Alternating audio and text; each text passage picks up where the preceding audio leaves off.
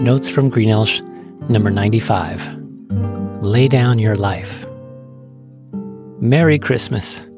What a blessing it is to celebrate the birth of Jesus today, just as it was for the shepherds to whom the angels appeared centuries ago.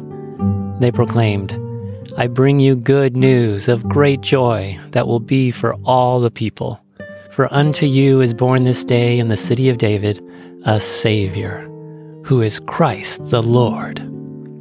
Because Jesus came, we can be saved. Truly awesome. If I only had one word to describe Christmas, I would choose love.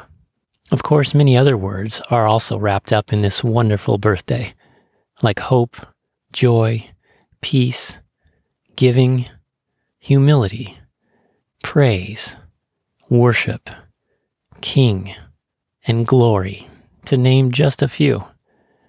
But love stands out. In John it says, For God so loved the world that he gave his only Son, that whoever believes in him should not perish, but have eternal life. For God did not send his Son into the world to condemn the world, but in order that the world might be saved through him. It's love that God has within himself between Father, Son, and Spirit, which he wants to share with all he has created, especially people. Love compelled God to become a man in Jesus, miraculously born to Mary and Joseph in Bethlehem 2,000 years ago. The baby who lay in a manger would later lay down his life to save the world. In Luke it says, For the Son of Man, who is Jesus, came to seek and to save the lost. During his ministry on earth, Jesus modeled and taught his followers, quote, Whoever would be great among you must be your servant, and whoever will be first among you must be slave of all. For even the Son of Man came not to be served, but to serve, and to give his life as a ransom for many. He also said, This is my commandment, that you love one another as I have loved you. Greater love has no one than this, that someone lay down his life for his friends. Jesus called his followers then and all believers now to do the same.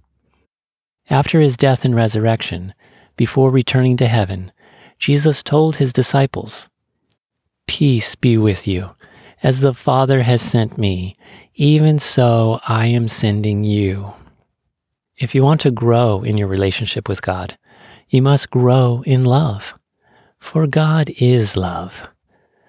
Love is the way to know God fully and to make him fully known to others. This is easier said than done. For our human nature is to put ourselves before others, to gather rather than give away, and to offload burdens rather than accept them. To reverse this, we need to die to our way of doing things and let God live and love through us. As we do, He changes us and reaches others. He helps us lay down our lives in sacrificial serving to those around us, even those we might typically avoid or overlook. This usually costs us something. Sometimes it's even painful. But don't give up. This is how love is at times.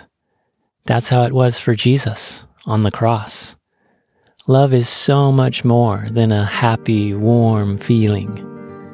In 1 Corinthians, it says, Love is patient and kind. Love does not envy or boast. It is not arrogant or rude. It does not insist on its own way. It is not irritable or resentful. It does not rejoice at wrongdoing, but rejoices with the truth.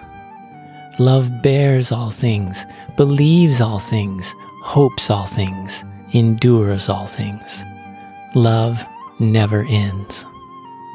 Love is a choice and a commitment to follow God's lead to care for others and ourselves as He does, even when it's uncomfortable, inconvenient, or burdensome. Jesus modeled this in seeking out the least, the lost, the last, and the unlovely.